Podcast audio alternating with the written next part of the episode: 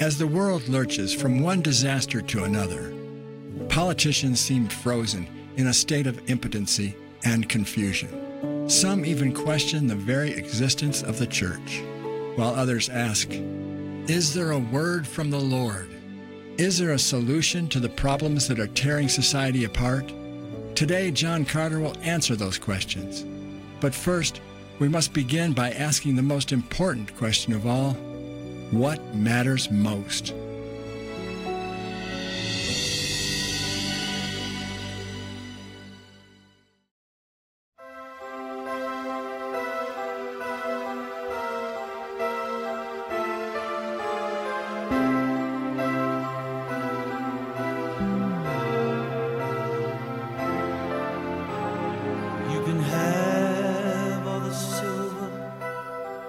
You can have all the gold.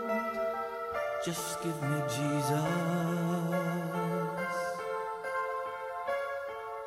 You can have all the wisdom this earth can hold. Just give me Jesus. Give me Jesus when I'm lonely and I'm nowhere to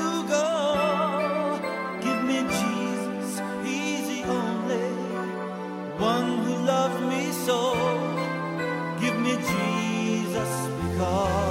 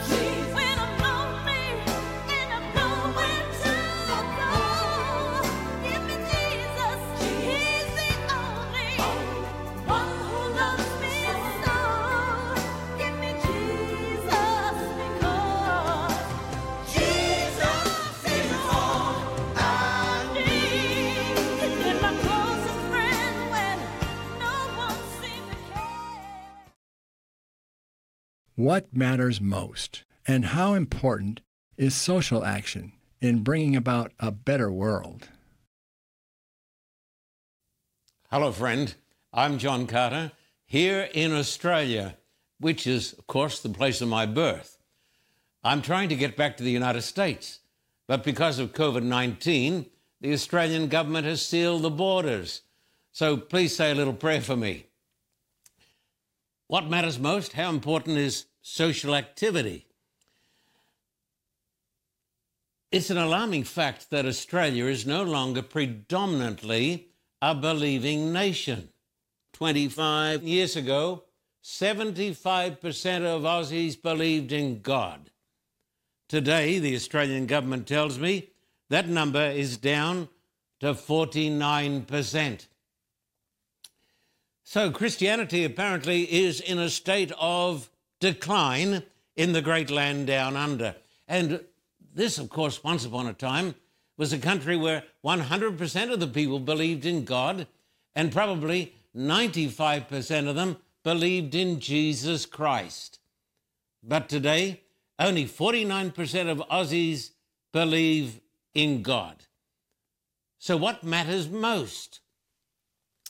Social action. Is that important? I, I, I'm sure it's important. I'm sure changes in society are, needed and are called for. But the question today is a burning question. It, it is a question with, with great force. What really matters? What matters most? Now, the Church of England uh, in Sydney has elected a new Archbishop. He's a gentleman from Sri Lanka. His name is Kanishka Raffel from Sri Lanka. Once upon a time, he was a Buddhist, but somebody gave him a copy of the Gospel of John and he read it through. And when he read it through, he discovered what matters most. And he became a believer in Christ. And they've elected him as the Archbishop of the Church of England uh, in Sydney. Now, as some of you would know, the great Church of England has got two wings. You've got the low church, that's evangelical and free and believes in the gospel. Not too much ceremony. But then you've got the high church, which is, forgive me, very stiff and starchy and has lots of ceremonies and not a lot of gospel. And so he's come into this position as Archbishop of the great Church of England in the great city of Sydney in Australia, where only 49% of the people now believe in God. It's amazing, isn't it? And when he gave his opening speech, he spoke on what matters most. I'm going to read you the speech later on in this talk today. But going back long time, back to 1982, that's before most of you folks were born. 1982, the Carter Report conducted a tremendous, glory be to God, evangelistic campaign in the great Sydney Opera House. It didn't go for five days or five weeks, it went for five months, every weekend. And we talked about what matters most. At that time, or just after the lectures in the Sydney Opera House, I did a television program with Channel 9 in Sydney. Now, Channel 9 in those days, may still be the same, was the most prestigious, the most influential television station in the whole of Australia. My special guest was the Reverend Fred Nile. For 40 years, he's just retired, for 40 years, Mr. Nile was an advocate for the truth of the Bible and the truth of Christianity. He fought same sex marriage. Why? Because, quite frankly, he believes in freedom of speech and he believes that the Bible doesn't teach it, the Bible is against it. But if you were to ask the Reverend Fred Nile, who was the longest serving member of the New South Wales Parliament, what matters most, he would not say social action or the work of Parliament. He would say the preaching of the gospel of Christ, which is the most potent force in society. Have you seen the movie Amazing Grace? What motivated the main character, William Wilberforce, to bring about legislation that abolished the slave trade? Well, the story of Wilberforce is a fantastic story. Yes, I have seen the movie Amazing Grace. I would recommend that every person go watch the, or go get the video or download it somehow, but see the movie Amazing Grace. It's about the abolition of the slave trade. It's a fantastic movie. And he was a member of the British Parliament.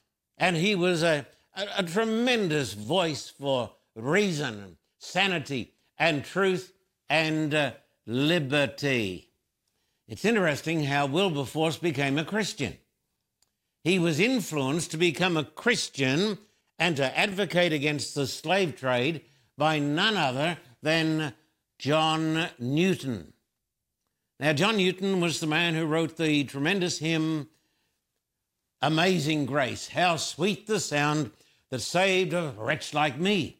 Now, John Newton had been the captain of a slave ship. Did you know this? But then he heard the preaching uh, of John Wesley. Why, bless your heart. John Wesley was a, a flame in the hand uh, of Almighty God. I'm telling you today.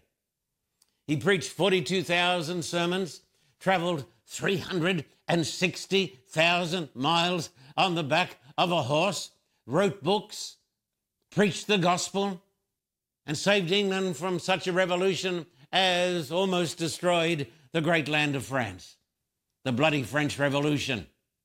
And so it was through the preaching of John Wesley, who founded the Methodist Church, that Wilberforce became a Christian because it was from Wesley to Newton and then to Wilberforce. And Wilberforce was, was burning in his soul because of this infamous, iniquitous slave trade. And he, he wrote these words. I'm going to see. He, he, I've got a quote from Wilberforce on slavery. My dear friends, listen up. The realities of slave transport reveal its inhumanity. 600 to 700 people in tight spaces, beaten, abused, and even forced to entertain the crew. The death rate is appalling. 12.5% die in the Atlantic crossing.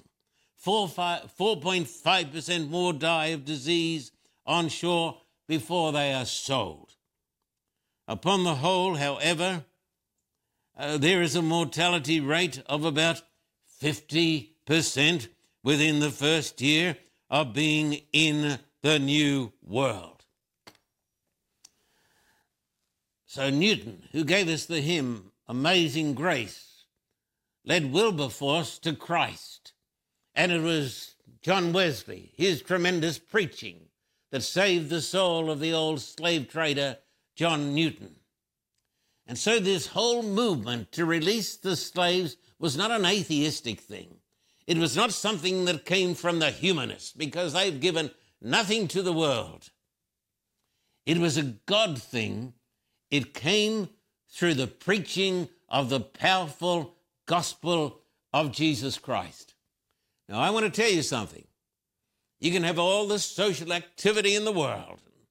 A lot of that social activity may be very good. You can have all the political agitation in the world. You can preach politics until the cows come home, my dear friend. But the greatest force for the regeneration of the human race is not found in pure politics, it is found in the gospel of Christ, because the gospel of Christ is what matters most. Should the church and Christians be involved in lobbying Washington to change society? Congressmen and senators ought to vote their conscience. Conscience ought to be above party politics. Now, a lot of senators and congressmen say today, I belong to such and such a party, do or die. I, be, I belong to this wing of the party, and therefore I vote what my party says. But a Christian, first and foremost, now hear me in this, my friend, listen up very carefully. A Christian, first and foremost, is true to God and true to his conscience. And a Christian, if he's in the Senate or in the Congress or in the New South Wales Parliament or the Australian Parliament in Canberra, ought to vote his conscience and be true to God and his religious convictions. May I remind you, the Christians were involved with Dr. Martin Luther King in his march for freedom. What a disgrace was slavery. And most of the nations of the world have been involved in slavery including the African nations. You say, no, no, no. Yes, yes, yes, yes. The African nations were a part of the slave trade as well as America and uh, Great Britain and uh, the Muslims and uh, the Roman Catholics. It took a man who was converted through the great preaching of John Wesley, John Newton, and Wilberforce to bring down the slave trade in Great Britain. Glory be to God. Now, should a Christian be involved in politics? If by politics you mean trying to change the world uh, by legislation that is going to make this world a better place, of course, we want to make this world a better place. But today I'm talking about what matters most. And I believe it is the preaching of the gospel as done by John Wesley and John Newton and Wilberforce and other great preachers. I believe it is that preaching that matters most. That's what America needs more than anything else. That's what Australia needs more than anything else.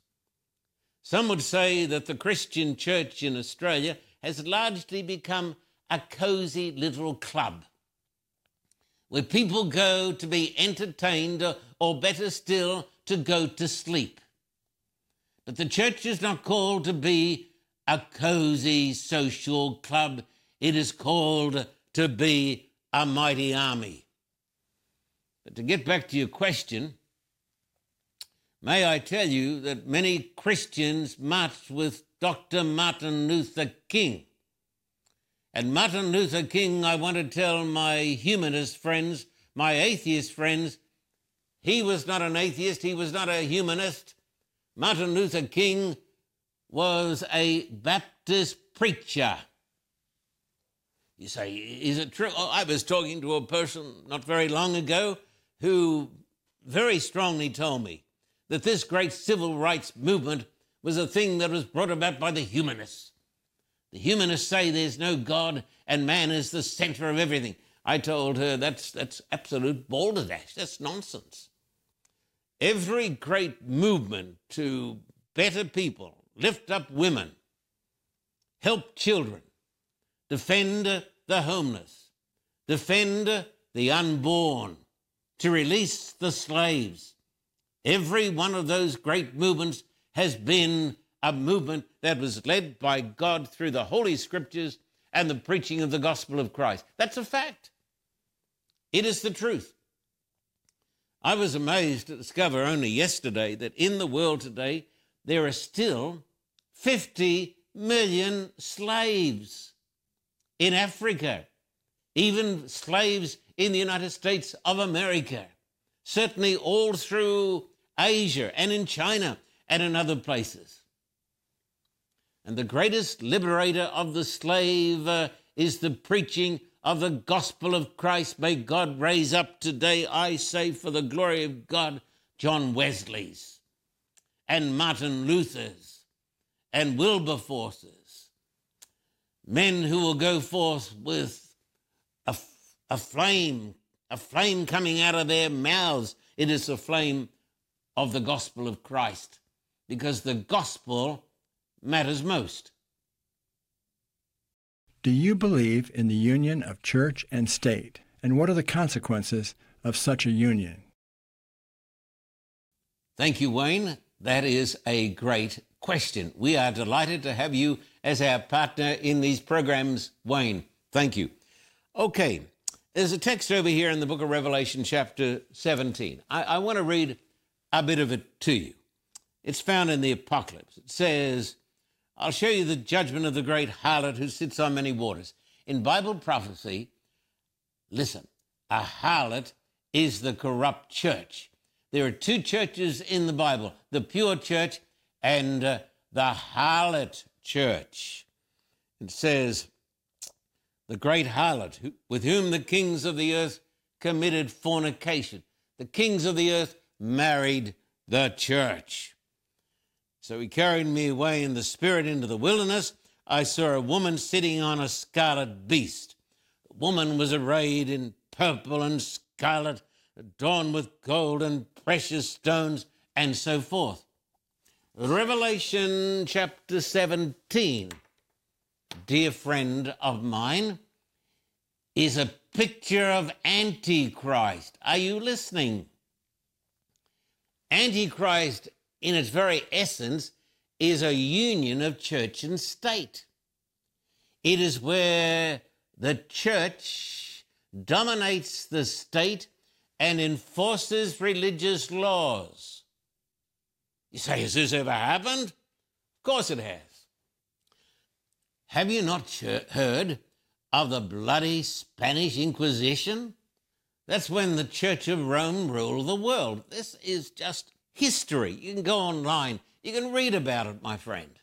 Hundreds of thousands of people were tortured and they were put to death.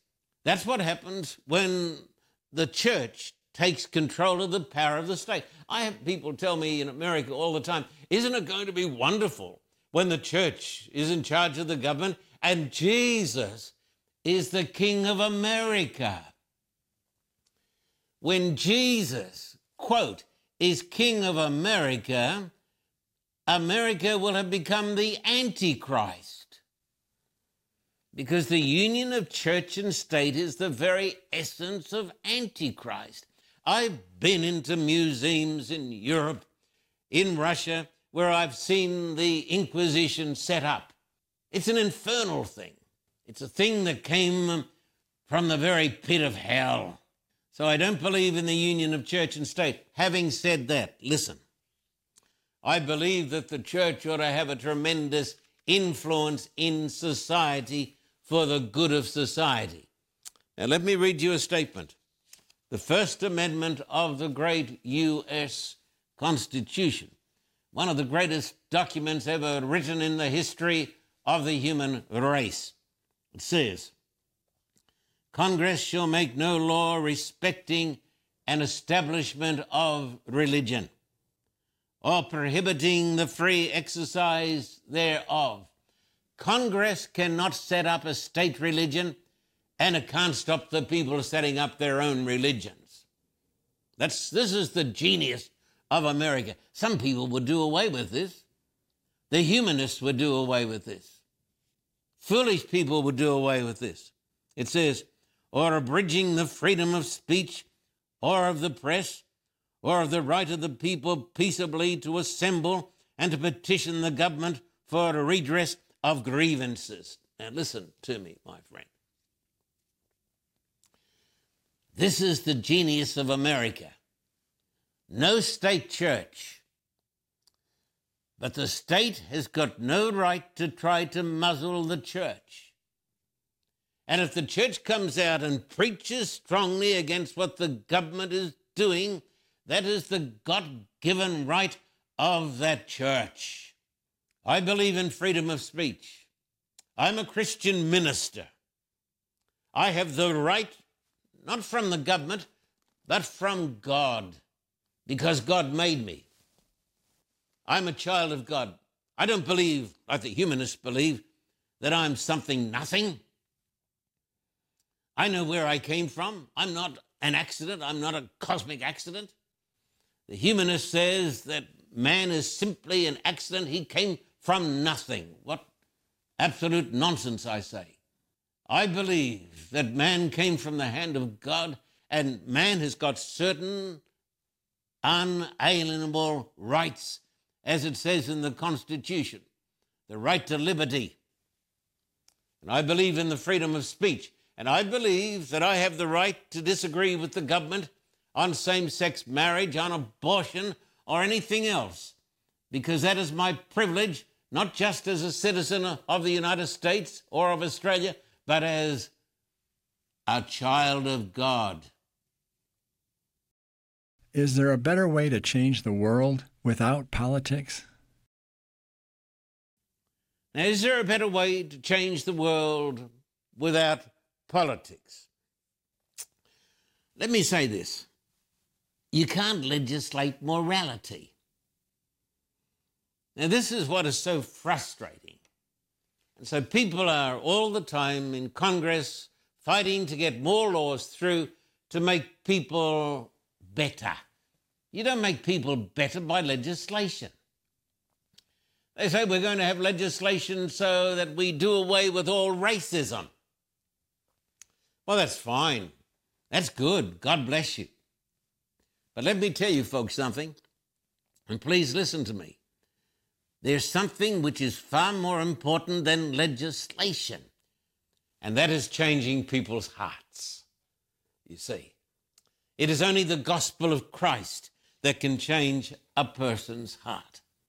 And that is why I believe what matters most is the preaching of the gospel of Christ that changes people's hearts.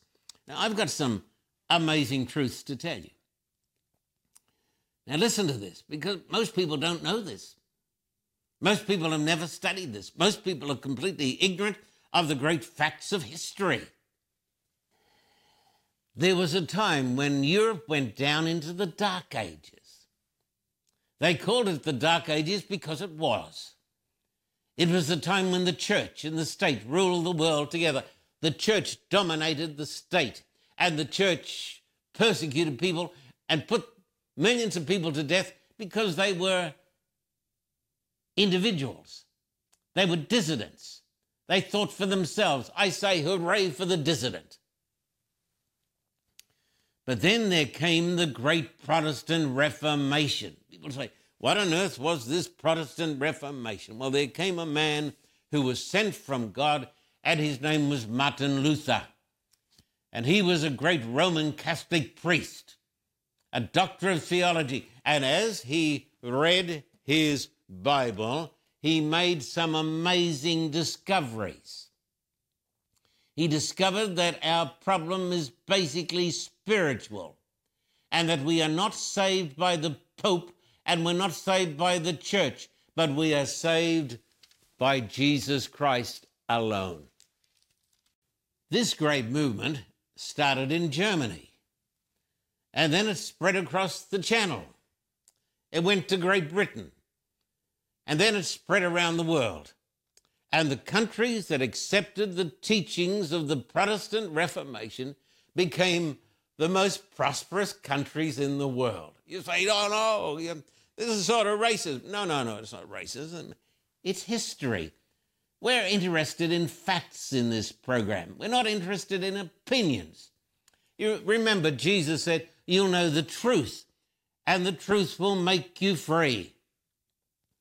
And so the countries that accepted the truth of uh, freedom, the truth of the gospel, which says that Christ died for me, and I am saved when I give my life to Christ.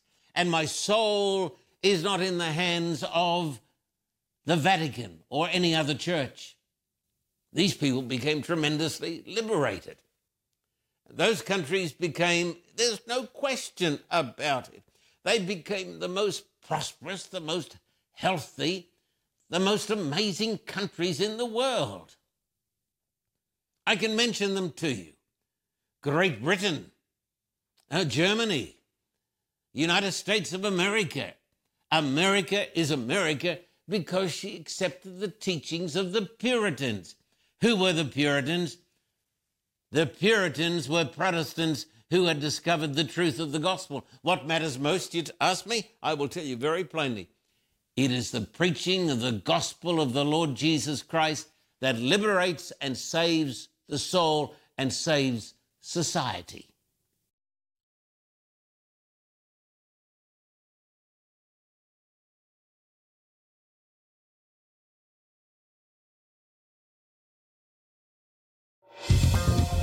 For a copy of today's program, please contact us at P.O. Box 1900, Thousand Oaks, California 91358. Or in Australia, contact us at P.O. Box 861 Terrigal, New South Wales 2260. This program is made possible through the generous support of viewers like you. We thank you for your continued support. May God richly bless you.